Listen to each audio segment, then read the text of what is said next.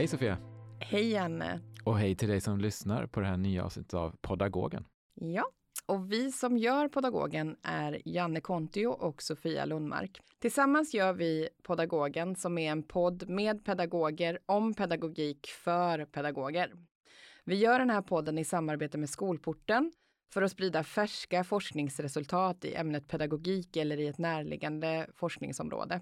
Och målet med podden är att den ska utgöra en brygga mellan akademin och pedagoger ute i landet. Eh, I den här poddserien så intervjuar vi forskare som har skrivit akademiska avhandlingar i ett ämne som vi tycker borde få lite mer ljus på sig. Och idag så har vi ett eh, tema som vi tänker precis så om. Vi vill att fler ska ta del av den här tematiken och också lära sig mer av de erfarenheter som den forskare som vi har träffat kring eh, temat nyanlända och inkludering av nyanlända elever.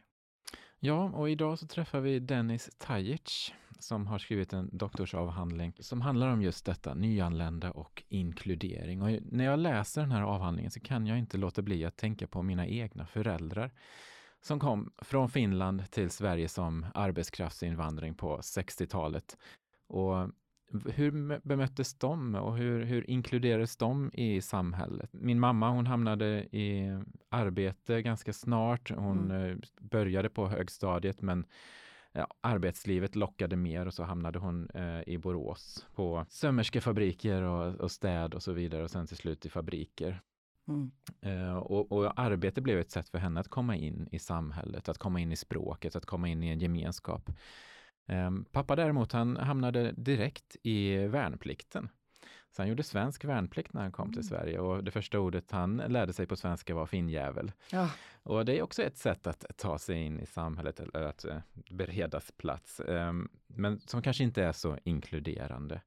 Um, men nu vet vi då att uh, på senare tid så har vi haft olika flyktingströmmar som har hamnat i Sverige och många av de här barnen och ungdomarna hamnar ju förstås i vår svenska skola. Mm. Och vad gör vi då för att inkludera de här barnen i svensk skola? Ja, och jag tänker också att eh, dina föräldrars erfarenhet handlar ju mycket om just arbete.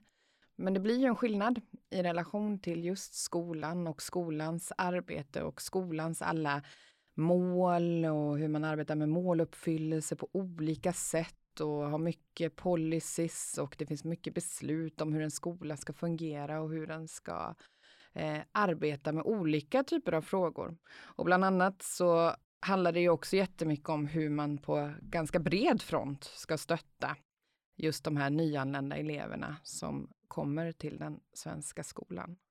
Ja, precis. Och Dennis, eh, som vi ska lyssna till alldeles strax, eh, han är ju väldigt spännande på det sättet att han kom ju själv från Sarajevo från Bosnien eh, 2009 och mm. gick en eh, lärarutbildning för utländska akademiker.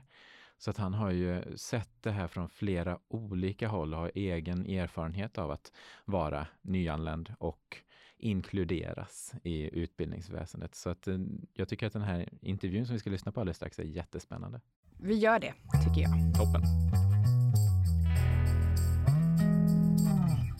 Hej Dennis, vad härligt att vi äntligen fick till det här samtalet. För vi har ju jagat dig lite sen i oktober när du disputerade. Eh, jag tänkte att vi ska börja med en fråga som jag är lite nyfiken på. För jag tänker att din forskning, den handlar ju om inkludering av nyanlända elever i grundskolan, men också olika typer av stödformer som finns för att främja inkludering. Hur kom det sig att du blev intresserad? Ja, det är ju ett ämne som, som jag har varit intresserad av eh, eh, under min eh, yrkeskarriär. Och, och, jag kan ju börja med att, eh, att jag eh, när jag flyttade till, till Sverige 2009 så direkt efter det så började jag arbeta som modersmålslärare och studiehandledare för nyanlända elever. Och då har jag jobbat ganska nära eh, de nyanlända eleverna under, under några år. Efter det så eh, arbetade jag som, som processledare i Södertälje kommun där jag hade i uppdrag att utveckla studiehandledningen för nyanlända elever. Jag hade ett eh, kommunövergripande ansvar. Jag hade ett tätt samarbete med många rektorer i olika skolor och då har jag sett hur det fungerar med, med de uh, olika stödåtgärder för nyanlända elever, hur det fungerar, hur det inte fungerar. Och, och då fick jag en känsla eller ett behov av att eventuellt påverka eh, nyanlända elevers rättigheter och, och möjligheter utifrån ett, ett annat håll eh, som forskare. Mm. Sen har jag också lite kort arbetat som eh, biträdande rektor på vuxenutbildningen och då träffade jag nyanlända vuxna mm. eh, där också. Eh, så jag bestämde mig att eh, söka tjänst som, som doktorand och eh, mm. ja, det, det, det är min bakgrund också. Ja, det är ju jättespännande för då känns det också som att du har ett driv och ett intresse och det var också därför som mm. du sökte dig till att doktorera. Just för att du ville göra just den här studien. Precis, det, det var ju en, en, ett projekt som, eh, det, det, var ett projektgrupp och de eh, eh, fick forskningsmedel från Vetenskapsrådet och projektet handlade om nyanlända elevers möjlighetsvillkor i, i grundskolan. Mm. Eh, vi brukar ofta när vi börjar de här avsnitten så brukar vi börja i det första som vi ser när vi tar i den här boken. Nu har jag din avhandling framför mig. Och vi brukar ofta börja i, i liksom framsidan. Så att vi tittar mm. på titeln på avhandlingen. Mm. Och din avhandling den heter Mellan policy och praktik, en studie om nyanländas elevers pedagogiska och sociala inkludering i skolan. Skulle du vilja berätta lite om den här titeln? Ja, det är ju, min studie är en, en, en studie som, som uh, handlar om uh, hur policyåtgärder som är riktade mot nyanlända elever, hur de uh, implementeras i skolan. Hur de alla, det finns ju statligt reglerade stödformer eh, uh, för nyanlända elever och de flesta av de här formerna uh, kommer i och med uh, den så kallade flyktingkrisen. Det var, det var ju många skolor, lärare, rektorer som, som inte inte visste hur man skulle hantera den här äh, så kallade pro problematiken med att, att ta mm. emot nyanlända elever. De, eh, det var då jag jobbade som processledare i Södertälje kommun och jag kommer ihåg att det var, det var många kommuner och skolor som hörde av sig och för eh, Södertälje var känd eh, som, som en kommun som tog emot väldigt högt antal nyanlända elever och vi hade erfarenhet av att organisera mot, mottagningssystemet för, för nyanlända elever. Så det var många skolor som, som Uh, för första gången fick den, den typen av, av uh, utmaningen att uh, ta emot nyanlända elever.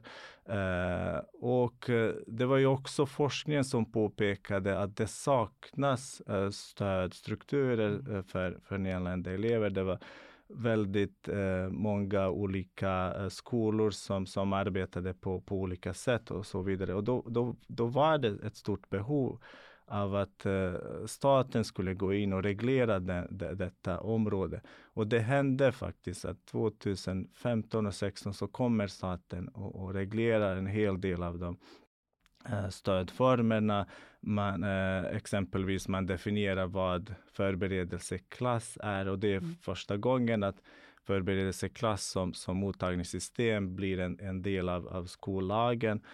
Uh, och sen uh, har man också uh, för, förstärkt rätt till studiehandledning på, på nyanländas modersmål. Man har reglerat en så kallad individuell studieplan och massor med, med sådana mm. åtgärder. Och, och, det jag försökte undersöka i min studie är hur dessa olika stödformer implementeras i skolan. Hur har man lyckats att implementera på ett bra sätt. Och, och det är därför eh, det, jag insåg att det oftast uppstår ett spänningsfält där mellan eh, de här eh, stöd, nationellt reglerade stödformer och eh, hur den implementeras i praktiken. Och det är mm. därför st eh, studien kallas för mellanpolicy och, och praktik. För nyanlända elever hamnar oftast där i mellan, i, det, där det uppstår den här äh, spänning, spänningsfältet. Ja. Äh.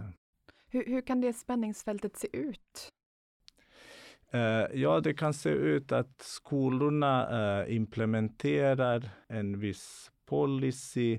Det, det, blir ju inte bra varje gång för nyanlända elever. Man anpassar uh, ofta de, de här stödformerna till skolkontexten och inte till elevkontexten. Mm. och det som, som, som är intressant i min studie är att de nyanlända eleverna, deras klasskamrater och sen lärare i skolan, de kan påverka genom sociala relationer och interaktioner som uppstår mellan dem, så kan de manövrera de här informella implementeringen av stödformerna i skolan och till nyanländas fördel. Mm. De kan ju påverka eh, implementeringen som eh, lite informella policyaktörer. Det är så jag benämner det. Uh, den, den, den, denna kategorin av, av ja, eleverna, lärarna. Och, och, på, det, på det sättet så, så kan de manövrera de olika stödformerna till nyanländas fördel. En av de viktigaste slutsatserna i min, i min studie är att implementeringen av, av stödformerna, jag nämnde ju studiehandledning, Exempelvis så, så är studiehandledning reglerat i både skollagen och, och skolförordningen och det står det, studiehandledning är en av de olika stöd, stödformerna. Uh, och uh, där står det att en elev kan få studiehandledning om eleven behöver det. Uh, och sen har man för, förstärkt rätt till studiehandledning för nyanlända elever som går i högstadiet. Och där, där står det att, att man ska erbjuda studiehandledning om det inte är upp, uppenbart obehövligt. Ja. Så man, på, man har ändrat formuleringen Eh, och på det sättet har man gjort så att, att det blir väldigt svårt att eh, argumentera eh, när, när det gäller skolpersonal och rektorer, att argumentera att just den eleven, den eh, enstaka individen inte behöver studiehandledning. Mm. Och det har jag ju sett också eh, under eh, mitt fältarbete. Jag var ju på, på två mångkulturella skolor och mm. eh, följde ett antal nyanlända elever under mm. deras eh, ja, eh, vardag i skolan. Mm.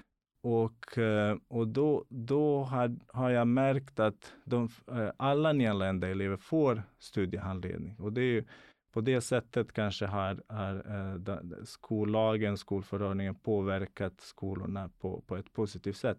Men det som sker där är en typ av eh, homogenisering eller kollektivisering av, av nyanlända elevers rättigheter. Mm. Man erbjuder nämligen en timme i veckan studiehandledning på deras modersmål. Det är en stödform som nyanlända elever får på sitt modersmål. Mm. En stödform i olika ämnen, historia, geografi, fysik. Och de får det oftast av sin eh, modersmålslärare på mm. sitt modersmål. Och där eh, sker en, en typ av eh, translanguaging. Eh, man kombinerar de olika centrala begreppen i olika ämnen på elevens modersmål och på, på svenska. Uh, och det som är intressant är att uh, alla nyanlända som sagt får en timme studiehandledning i veckan oavsett deras uh, individuella förutsättningar och, mm. och behov och, eller deras utgångspunkter. Uh, och det som sker är att, att vissa nyanlända elever behöver betydligt mer ja. Eh, stöd och andra elever behöver kanske inte alls det, det stödet.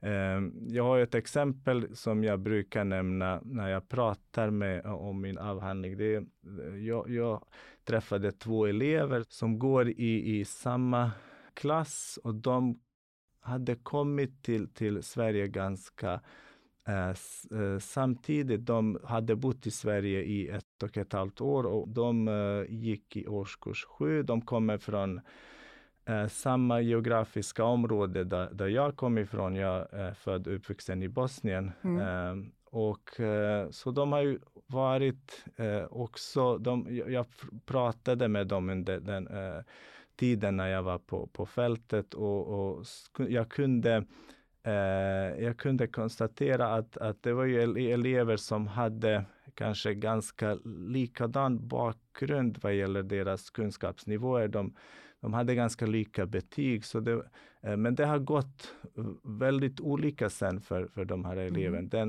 eh, när de, det, det, som är intressant är när de kommer till, till skolan och, och de gör första prov i matematik.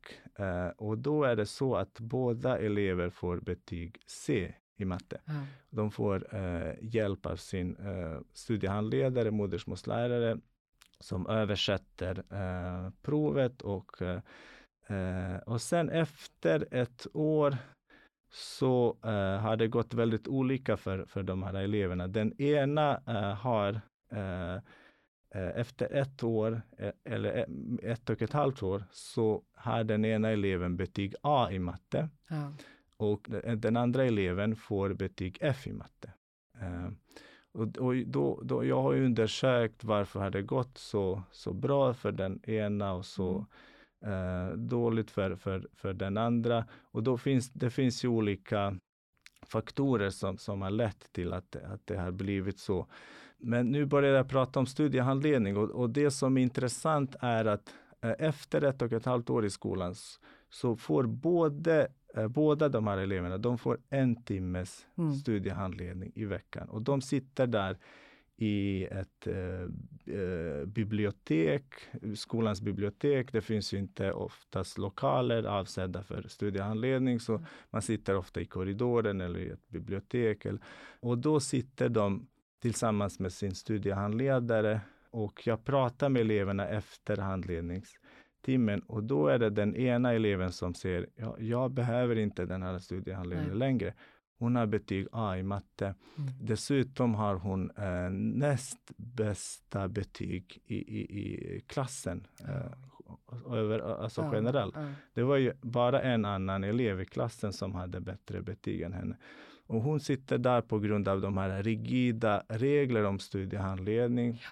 Och berättar att uh, jag, uh, jag sitter här för jag måste sitta och jag, jag har inget behov av studiehandledning. Jag vill hellre sitta i, mitt, i, min, uh, i klassrummet med övriga elever för jag missar mycket av det innehållet som, som, som finns i klassrummet. Medan den andra eleven mm. berättar att ja, jag behöver mycket mer studiehandledning. Jag mm. får bara mm. en timme i veckan. Och, och den eleven hade 9 F-betyg av mm. 13 eh, ämnen. Uh, och då får de samma typ av, av, stöd. Och det är bara ett exempel på, på, uh, på den, den, typen av, av uh, problematiken kring implementeringen mm. av statliga stödåtgärder. Mm. Att nyanlända elever på det sättet kategoriseras som, som en homogen grupp och där man eh, i, väldigt ofta hamnar i, i den typen av, av, av uh, tänkandet att det är ju en grupp, mm. en kollektiv grupp och vi behöver vidta samma typer av åtgärder eh, till alla nyanlända elever. Och eh, lärarna berättar Eh, att de uh, ofta inte förstår nyanlända elever när de kommunicerar och de verkar som som en typ av elevgrupp som har samma typ av, av behov. Och de kan inte uttrycka sina känslor, de kan inte uttrycka sina behov. Och om man inte erbjuder exempelvis mer studiehandledning på, på deras modersmål, så blir det så att, att de sitter i, i, eh, ja, i klassrummet och inte, inte förstår alls eh, något som, som, som pratas där i, i klassrummet.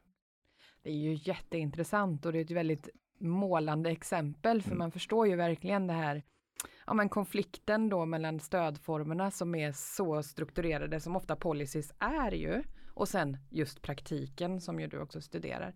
Jag tänkte jag, jag vill också stanna upp lite grann för du nämner också skolpersonal och lärare. Eh, de blir aktörer i detta. Skulle du vilja berätta lite om vilken betydelse som personalen har och hur de hanterar de här strukturerna och olika policies och de mer formella, hur de gör detta i praktiken. Har, vill du dela med dig lite mer av det också? Eh, det finns ju personal som, som eh, har mandat att, att eh, tolka och implementera policy och det är oftast eh, rektorer och också lärare som, som får eh, en, en, typ av delegerad mandat från rektorer. Och, och rent teoretiskt så kallar jag de, de eh, aktörerna för auktoriserade eh, aktörer i, i, i, min, i min studie. Så det är aktörer som, som sagt som har mandat att tolka eh, nationella, nationella policyn. Och eh, där, eh, sen när vi pratar om de här st olika stödformerna, det är inte så att jag eh, ifrågasätter existensen av, av den här det, det, är bra att eh, staten har kommit in och reglerat och det finns ju också eh, logiken i att de olika stödformerna är reglerade på det sättet som de är. Att mm. det finns ju eh, stort utrymme för, eh, och det ska ju finnas utrymme för eh, personal på, på, skolan att, att kunna eh, individanpassa de, de stödformerna. Och det är därför de är ibland eh, rigida. Men det som, som är problematiken är att ibland att eh, de, de olika stödformerna kvarstår som rigida. De eh, reproduceras på lokal nivå som eh, någon någon typ av rigida regler. Och, det, jag har exemplifierat med det paradoxala exemplet med de två eleverna. Men å andra sidan så, så finns det en hel del av, av skol, skolpersonal Uh, och nu pratar jag både om, om, om uh, lärare och ibland också oftast om biträdande rektorer mm. Mm. och sen studiehandledare som, som går in uh, och påverkar de här stödformerna och på det sättet så blir de lite, det som jag nämnde i början, lite informella aktörer. Att, att de skapar en viss informell policy där de ser till att de, implementeringen av stödformer blir till nyanländas mm. fördel. Och jag, jag, kan ge ett exempel. Det är mm. en, en studiehandledare som, som jag har träffat i, i samma skolan som, eh, där de här eleverna som jag nämnde eh, gick. Eh, och, och då var det den här lokal policy om en timmes studiehandledning. Och det som också var lite paradoxalt var att, eh, att eleverna enligt den här lokala skolpolicy skulle, skulle få handledning, eh, studiehandledning i det ämnet som schemamässigt ligger parallellt med den tiden när studiehandledaren kommer till skolan. Mm. Studiehandledarna är, de är personal som, som har ambulerande tjänst, de arbetar på många olika skolor och de kommer till eh, en skola kanske en, två gånger i veckan. Och då har de inte möjlighet att anpassa sitt schema utifrån elevens behov. Och då, då var det eh, en studiehandledare som kommer till eh, skolan när, eh, när eleven som får studiehandledning har matte i, i, eh, på, i schemat. Mm. Eh, och det som var intressant är att eleven hade eh, betyg A i matte. Mm. Uh, och, och, då säger skolan, den här lokala skolpolicyn, att eleven ska få handledning i det ämnet. Och samtidigt som eleven har behov i SO-ämnen, ja. Och där hade eleven eh, något F-betyg. Ja. Eh, och eh, då säger den här studiehandledaren att eh, jag eh, struntar i skolans eh, policy mm. och jag väljer att inte samarbeta med skolan och jag väljer att hjälpa eleven med det ämnet eleven har behov av. Mm. Och, och och det, det, ju, det, blir en konsekvens av att eh, studiehandledarna undviker samarbete med läraren och sam, samverkan mellan ämneslärarna och studiehandledare är en av de viktigaste framgångsfaktorerna för studiehandledning. För studiehandledaren har inte har inte möjlighet att ta del av, av, av lärarens pedagogiska planering. Men det är ju något som studiehandledarna medvetet gör Mm. Och uh, den studiehandledaren skapar på det sättet en informell policy mm. som är till nyanländas för, för den enskilda elevens fördel, för ja. eleven får behov i det ämnet han behöver. Uh, och, och uh, det är ju något, något som, som påverkar den här eleven på, på ett positivt sätt också. Mm. Och eh, sen eh, det kan gå bra för just eh, i, just i den här fallet, för den eleven var medveten om, om sina behov och, uh, och den eleven kunde berätta mer om, om sina uh, behov och eh, ja, de förutsättningar hen befinner sig i. Medan det, det, det, finns ju andra elever som, som är kanske yngre och som, som kanske inte har möjlighet att, att berätta om, om, om då, ja, behov som, som, som de har. Och då, då blir det ibland att, att eh, eh, eleverna får studiehandledning eh, i det ämnet de inte behöver eh, och sen att, att också samverka mellan ämneslärare och studiehandledarna inte fungerar alltid bra Nej. och det påverkar ju också eh, hand, studiehandledningens eh, kvalitet mm. eh, i mm. mångt och mycket. Mm. Men vet lärarna och den andra mm. personalen på skolan om detta? Eller, eller är det så att det här också är något som, ja, men som man, man får reda på genom dina, dina mm. studier nu, men, men vet de om det här? Det är väldigt eh, olika. Det fin- mm. Jag har träffat lärare som, som, som vet väldigt mycket om studiehandledning, som ja. respekterar uh, väldigt mycket den, både studiehandledare den, och den typen av stödform. Men det finns ju lärarna som, uh, som av sitt, uh, genom ett eget initiativ se till att samarbete fungerar bra och det finns ju lärare som skickar sina pedagogiska planeringar i god tid så att mm. studiehandledaren hinner förbereda sig. Och, uh, med, med, Medan det finns å andra sidan en, alltså en, en hel motsatt typ av, av lärare som inte alls vet vad studiehandledning mm. är. Och, och, och, det tyder ju på att det saknas goda rutiner i skolan. Det finns ju som sagt några rigida rutiner och regler som reglerar studiehandledningens ja, existens i skolan. Men det finns inte mycket rutiner och, och regler som främjar samverkan mm. mellan uh, skolan, mellan ämneslärarna å ena sidan och studiehandledarna å andra, andra sidan. Mm. Jätteviktigt. Eh, och ett väldigt vikt, viktigt bidrag. Mm. Jag blir nyfiken också på, nu har ju du studerat många olika aspekter. Du har studerat dels de här stödformerna och du har studerat de nyanlända elevernas situation och du har studerat eh, personalen och många olika typer av roller inom ramen för personalen. Men hur har du gjort när du har studerat det här? Vilka metoder har du använt dig av?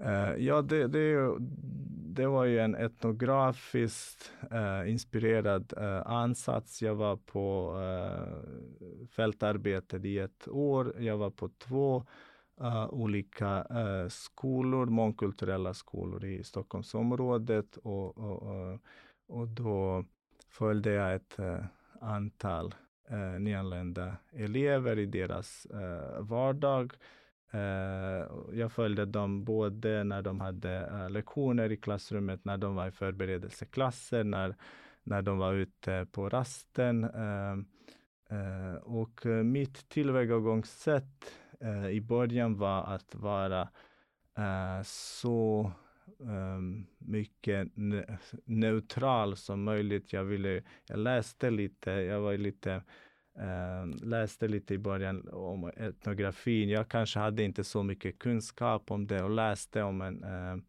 en etnografisk princip uh, om att vara så kallad fluga på, på väggen. Mm. Och, och då försökte jag applicera den, den principen och inte påverka så mycket de vardagliga rutiner. Jag valde att vara tyst eh, och bara observera det som sker eh, i, i, skolans eh, fysiska, eh, pedagogiska och sociala eh, arenor. Eh, men med tiden eh, insåg jag också eh, värde av att skapa eh, lite mer relationer med, med nyanlända elever, att, att, att komma närmare dem och Eh, på det sättet så, så, märkte jag att jag kunde se eh, att jag kunde få mer eh, förtroende av, för, av de här eleverna. Att de kunde berätta lite mer öppet om, om sina ja, det om sin, sin vardag, om sina känslor, om, om sina problem, om sina behov. Eh, och, och, och då, då, var det också kanske jag eh, tolkade att, att jag har också haft en, en ganska liknande väg att komma in i samhället. Jag kom ju i och för sig som vuxen, mm. flyttade till Sverige, men jag kämpade också med, att, uh, med, med språket och jag kunde berätta min, min väg för, för nyanlända elever. Och det var ju många som, som eh, berättade att, att, eh, att jag var en typ av eh, förebild för dem, att, att de ser att det är möjligt att lyckas eh, i, i, i Sverige och det är viktigt med skolan. Jag berättade om hur jag kämpade med, med språket, med att jag gick på SFI och, och så vidare. Eh, så jag kunde med tiden skapa mycket mer uh, närmare relationer, särskilt med de här nyanlända elever som jag följde.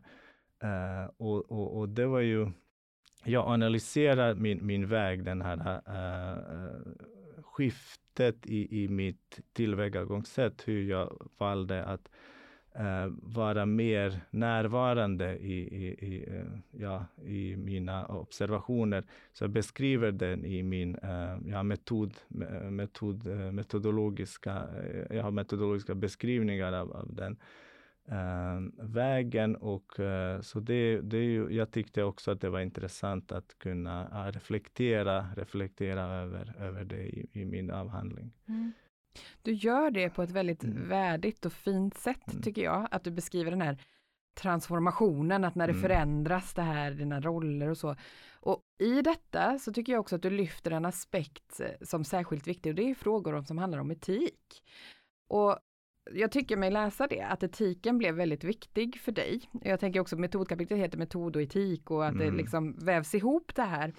Kan inte du berätta lite om hur mm. du har reflekterat kring det här med etikens betydelse i dina studier? Ja, det, det, etiken var väldigt eh, viktigt eh, för mig och, och, jag har ju under mitt fältarbete så, så tänkte jag hela tiden på eh, att eh, Eh, att det finns ju någon, någon, typ av maktstruktur hela tiden där mellan, mellan mig och uh, eleverna. Jag, uh, det var inte bara att, att jag försökte vara neutral. Jag märkte ju att uh, eleverna um, såg den, den, typen av, av maktasymmetri mellan, mellan mig och dem. Och det var ju också skolpersonal som, som en del av skolpersonal som såg mig som expert i området och eh, när jag presenterade mig först på skolan så berättade jag om min bakgrund också, att jag jobbade ganska nära nyanlända elever mm. under ganska lång tid och uh, att jag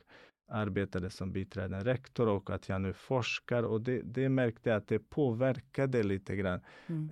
att uh, nyanlända eleverna och men även lärarnas inställning till, till eh, ja, till samtalet med, med mig.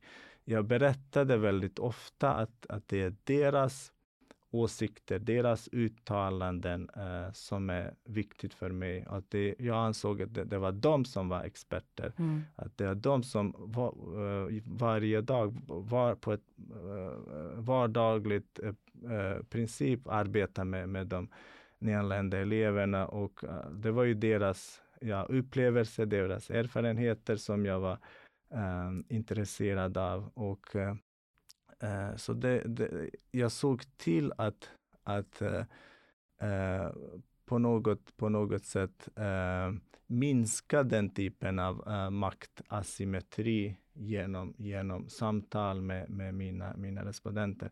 Och uh, så tyckte jag också att det var viktigt att uh, ja, i avhandlingen reflektera över, över dessa uh, maktasymmetrier som, mm. som uppstår på, på ett forskningsfält. Mm, jätteviktigt. Och där dina erfarenheter, mm. också din bakgrund, tänker jag, bidragit också till att du kommer de här eleverna och också personalen ganska nära väldigt fort. Mm. Och det, det, det, tror jag är viktigt också för att du har fått syn på mycket som inte vem som helst skulle kunna, alltså vilken forskare som helst skulle inte kunna kliva in i den här situationen och få fram alla de här viktiga aspekterna. Det tror inte jag. Eh, en sak som jag också bara vill fånga upp lite grann, det är att du skriver om de här, några av de här skolorna som du har studerat, hur de arbetar målmedvetet och strukturerat med både fysisk och social inkludering och hur exempelvis fysiska platser eller placeringen av lokaler, att det kan bidra till inkludering. Har du lust att berätta lite mer om, om detta? Jag försökte analysera varför eh, det, det var eh, så bra ja, miljö för nyanlända elever. Jag var mm. väldigt förvånad när jag var på, på mitt fältarbete och kunde se nyanlända elever som, som var aktiva på lektioner, som räcker upp handen och Uh, och de, de sågs också som en typ av resurs av, av, uh, av andra elever. Mm. Uh, de var inte bara ja, elever som, som har, som har bara behov av att få hjälp, utan de, de sågs verkligen som resurs och i en av artiklarna som jag, som jag skrivit inleder jag artikeln med en sån uh, beskrivning där en nyanländ elev uh, räcker upp handen och är väldigt kunnig inom romarriket. Det var en historielektion och de, andra elever kommer och frågar henne om hjälp och hon eh, hjälper dem och jag sen frågar de här andra eleverna eh, och de, de säger hon är så duktig. Um, och hon också berättar, jag är så glad, den här eleven i Anländer, hon säger att jag är så glad att jag är här. Och tidigare i en annan skola, det kändes inte alls så. Jag mm. känner mig som, som eh, likvärdig på, på något sätt i, i den här skolan. Och jag försökte analysera varför det uppstår ett så välkommande klimat. Mm. Uh, och, och, då uh, har jag en, en uh, teoretisk förklaring att, att skolorna har Eh, med sina strategier skapat en typ av, av det som jag teoretiskt benämner institutionellt habitus av mångkulturell inkorporering. Det är en äh, väldigt äh, ja, tufft begrepp. Yeah. Det, det no, innebär skapandet av platser där nyanlända elever accepteras äh, som en typ av själv, självklar del av skolans pedagogiska och sociala miljö. Skolan mm. har kunnat eh, skapa en, en sån miljö med sina eh, ja, strat, med, med strategiskt arbete med att inkludera eleven i, i, i, i skolans eh, fysiska och sociala miljö. Och då, och då har de jobbat som sagt medvetet eh, att, att skapa sådana platser, exempelvis placera de placerar förberedelseklassen i mitten av skolans mm. eh, lokala miljö. Mm. Och det är också ett symboliskt budskap att, att, att vi lägger vikt på, på förberedelseklassen. Det är alla andra som ligger omkring. Och nyanlända elever, eh, när de går ut på, på rasten, det, det blir naturligt att träffa alla andra elever i skolan. Och då kunde jag se att nyanlända elever hänger eh, med med, de, med, andra elever i korridoren. De, de pratar med andra, de blir viktiga. Och de, så I början pratade de oftast på engelska, men eh, mm. med tiden så successivt blir samtalet på, på svenska ännu, ännu mer. Och jag kunde ju se under tiden den här skillnaden. När jag, I början var så, så var det engelska för en elev och sen efter tre, fyra månader så kunde jag eh, se att eleven började prata på, på svenska också. Uh, och sen uh, skolan såg till att, att uh, nyanlända elever sitter tillsammans med andra elever när de äter lunch. Man initierade sådana förutsättningar uh, för nyanlända elever att kunna inkluderas. De initierade exempelvis också att uh, nyanlända elever ska Uh, spela fotboll när, uh, ute på mm. uh, skolgården. Om de såg en nyanländ elev stå uh, ensam där så såg de till att inkludera uh, hen i, i, ja, i ett lek eller någon, någon fotbollsspel och, och, så vidare. Så det, jag, jag, såg att det var ju strukturerade sätt att inkludera och involvera nyanlända elever i skolans sociala miljö. Och, och, skolpersonalen berättar också att det inte alls var så. Bara för fyra, fem år sedan mm. så eh, så kunde de höra i korridorerna att eh, nyanlända, elever, eh, nyanlända eleverna kallades för eh, invandrare, fresh off the boat. Och det, det, det fanns ju många de här uh, lite fula uttryck som, som, uh, som under den tiden när jag var på fältet inte alls uh, var så, så aktuellt. Och, mm. och, det, och så skolan har lyckats och just den här sociala inkluderingen, den på, på, på ett sätt uh, uh, ja, I början så pratade jag om den här uh, misslyckandet av implementeringen mm. av stödformer och just den här sociala inkluderingen har lett, eller den kompletterar på ett sätt en bristande implementering av pedagogiska stödformer. Den manövrerar nyanlända elevers möjligheter och eh, eh, behov till, till deras fördel. Eh, så det, det, är väldigt svårt att, eh, när jag skriver om inkluderingen så, så, så konstaterar jag i min avhandling att det inte går att eh, särkoppla den pedagogiska delen av inkluderingen från den sociala. Mm. Du skriver ju också om de här olika strukturerna, hur de hänger ihop både vertikalt och horisontellt och hur, hur de informella sociala strukturerna på något sätt hänger ihop på det sättet för de nyanlända eleverna. Kan inte du dela med dig lite mer kring detta, vad det innebär? Uh, ja, det, det, är ju uh, att skolorna har skapat förutsättningar och en typ av, av uh, social arena där nyanlända elever blir accepterade. Det finns ju en, en ömsesidig acceptans. Det är inte no något som förekommer så ofta. Uh, och, och uh, det, det, handlar om, om en typ av, uh, jag beskriver det som horisontell vänskap i en vertikal struktur, mm. där nyanlända elever per automatik får, får en, en typ av position som är inte lika lika värd som de andra eleverna. De, har inte lika utveckla social kapital, kulturellt kapital och så vidare. Och det är väldigt viktigt med social inkluderande miljö, men den är inte eh, någon typ av garanti för att det ska gå bra för de här eleverna i skolan. Så en lyckad social miljö, en lyckad social inkludering är in, ingen garanti för en eh, pedagogisk inkludering. Så skolorna behöver arbeta eh, samtidigt med båda av de, av de delarna. Jag nämnde i början de två eleverna, eh, den ena som hade eh, A i matte eh, och den andra som hade betyg F i matte. Båda har skapat goda relationer mm. med sina klasskompisar. Den ena som hade bra betyg, hon umgicks med med eh, några elever i klassen som, som prioriterade skolan, som tyckte att skolan var viktigt. Medan den andra eleven eh, berättade för mig att han påverkades negativt. Han, han, jag såg uh, honom att uh, vara väldigt involverad i de olika relationer med andra elever. Så, uh, som, det var inte bara elever från samma klass, utan han var med hela tiden med andra elever i korridoren och uh, lärde sig den här vardagsspråket, vardagssvenska, uh, ganska bra. Men när det handlade om kunskapsspråket, om de olika skolbegreppen, så var det inte lika, lika bra. Och den eleven berättade för mig att, uh, att mina kompisar prioriterar inte skolan. De ser inte att skolan är viktigt. Uh, och det har påverkat honom också. Så det är väldigt viktigt med social inkludering.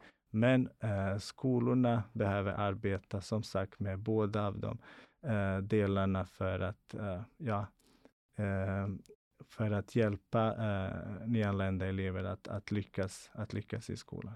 Jag tänker att det också blir mycket kärnan i, i dina studier kring det här området. Att just den här relationen mellan det informella och det formella. Om, man nu, om våra lyssnare nu vill ta sig an din avhandling, så skulle jag vilja att du ger några tips och råd om var man skulle börja läsa din bok. Och vilka kapitel som man kanske ska om man ska ta sig an om man är en ganska ovan läsare av avhandlingar? Uh, ja, jag, jag, skulle rekommendera att Uh, att man börjar, om man är, om man är duktig på engelska så, så kan, det, kan det vara bra att, att, att läsa sammanfattningen på engelska som är väldigt koncist uh, och det är i slutet av, av boken. Och sen är det bra att man också läser lite om om, uh, det finns ju en, en rubrik som jag kallar för Policy för och forskning om nyanlända elever i skolan. Och där beskriver jag lite historiken av de olika stödformerna och vilka är det stå, de stödformerna som är aktuella i skollagen och skol, skolförordningen. Och sen eh, är det också väldigt bra om man, om man läser eh, avslutande diskussion som, eh, där jag sammanfattar på ett sätt de, de viktigaste eh, bidragen från avhandlingen och där jag eh, diskuterar också de viktigaste eh, Eh, bidragen från mina vetenskapliga artiklar. Jag har skrivit tre vetenskapliga artiklar och de vetenskapliga artiklar återspeglar den mångfacetterade eh, approachen som jag har. Eh, jag har tre eh, artiklar. Den ena handlar om pedagogiska implementeringen av pedagogiska stödformer.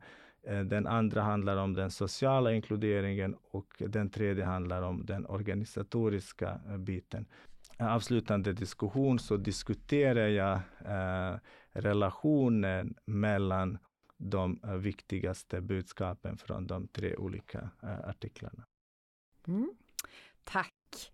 Jag tycker jättemycket om den här avhandlingen och jag tror att eh, den är också superviktig för väldigt många. Jag tror att många kan ha nytta av att läsa den här. Och jag skulle ju önska att också de som skapar policies och stödformer verkligen tar del av din forskning. Och om nu de skulle göra det, vad skulle du säga är det viktigaste som de ska ta med sig från det här? Hur skulle man kunna förändra eller utveckla eller implementera eller så just det här policyarbetet? Jag tror att eh, det, det, viktigaste bidraget ligger hur man eh, kan göra eh, för att undvika att implementera nationella policy på det sättet som jag beskriver i avhandlingen. Att man undviker den här kollektivistiska tillvägagångssättet. Och sen, eh, det finns ju också många exempel på hur man kan göra för att skapa bättre möjlighetsvillkor för nyanlända elever i skolan. Och där handlar det både om Uh, hur man kan organisera uh, rent pedagogiskt och organisatoriskt, men även hur uh, man kan organisera socialt inkluderande miljö för, för nyanlända elever. Mm. Eh, så mm. det är det, det viktigaste bidraget, tycker jag. Jättefint. Tack mm. för det. Jag eh, skulle vilja bara veta också, nu har du ju jobbat med det här i många år och att du har ju Eh, gjort det här avtrycket i och med den här avhandlingen. Men vad gör forskaren Dennis Tajic nu? Ja, jag är anställd som universitetslektor på eh, specialpedagogiska institutionen på Stockholms universitet. Och eh, ja, jag är lärare på universitetet och forskar också och eh, fortsätter med, med eh, den här viktiga forskningsfältet om, om eh, nyanlända eh, elever. Eh, så det, det är ja, kort om, om vad, vad, jag gör nu. Mm, bra. Tack så jättemycket och tack för att du ville gästa oss här i Podagogen. Det var superfint att ha dig med. Tack själv, det var väldigt ja, roligt att vara med. Oj, vilket spännande samtal ni har haft, Sofia. Eh, vad, vad, tar du med dig från det här samtalet? Jag tycker att jag lärde mig jättemycket och Dennis är ju så himla bra på att också ge exempel på specifika situationer där eh, de här frågorna verkligen blir verklighet för både de som arbetar i skolan och omsätter de här olika typer av policies i praktiken och också för de elever som eh, har så olika behov Ja, det blir ju särskilt tydligt när vi kommer till de här två eleverna som man ger som exempel, där de till synes eh, har liknande förutsättningar, de är lika gamla, Eh, och de ges exakt samma stöd, trots att det visar sig att de har helt olika behov. Den ena eleven eh, får ett A i matematik medan den andra får ett F. Mm. Och det här är ju någonting som eh, vi tänker att många har nytta av. Just för att se det här som Dennis har synliggjort i sin avhandling kring eh, hur den här breda approachen har väldigt goda syften och uppnår väldigt mycket och samtidigt missa den här individanpassningen som också är så viktig. Men där också skolpersonalen gör ett otroligt viktigt arbete med att hur, hur, hur de arbetar för att förbereda de här eleverna och också för hur de arbetar för att jobba just med inkludering på ett mer aktivt sätt. Precis, och jag tänker också att eh, vi, det Dennis efterlyser här är ju ett eh, större samspel mellan de här formella ja. eh, strukturerna och de mer informella stöttapparaten som, som finns i skolorna redan i, mm i, i det här arbetet, i det dagliga arbetet där lärare och annan skolpersonal träffar de här nyanlända eleverna och inkluderar dem och vill att de ska vara med på rasterna, vill att de är med och samspelar med andra e, elever på, i matsalen och så vidare. Mm. Så viktigt och någonting som vi verkligen hoppas att eh, både beslutsfattare och de som omsätter de här olika riktlinjerna i praktiken tar del av och också funderar kring och reflekterar kring i sina arbetslag. Precis, och, och med det sagt så är det nog dags att runda av. Men vi vill varmt tipsa alla om att eh, ta del av Dennis avhandling och den finns förstås länkad i våra sociala medier och den kommer att eh, finnas tillgänglig överallt där goda avhandlingar hittas. Och med det så skulle vi vilja tacka alla som har lyssnat på Podagogen. Och vi vill också passa på att tacka våra samarbetspartners. Vi vill tacka Skolporten och vi vill tacka MT Talks och SO Medieproduktion som är med och sponsrar den här podden, inte minst genom våran inspelningstekniker Henrik Kristiansen. Sen så vill vi också så här avslutningsvis passa på att fråga er om ni har några tips. Då får ni jättegärna höra av er. Det gör ni antingen via Skolportens hemsida, via Södertörns högskolas hemsida eller på Instagram. Där heter vi Podagogen. Där får ni gärna höra av er och tipsa om färska avhandlingar som ni vill veta mer om eller teman eller områden som ni är nyfikna på. Tack! Ha det bra!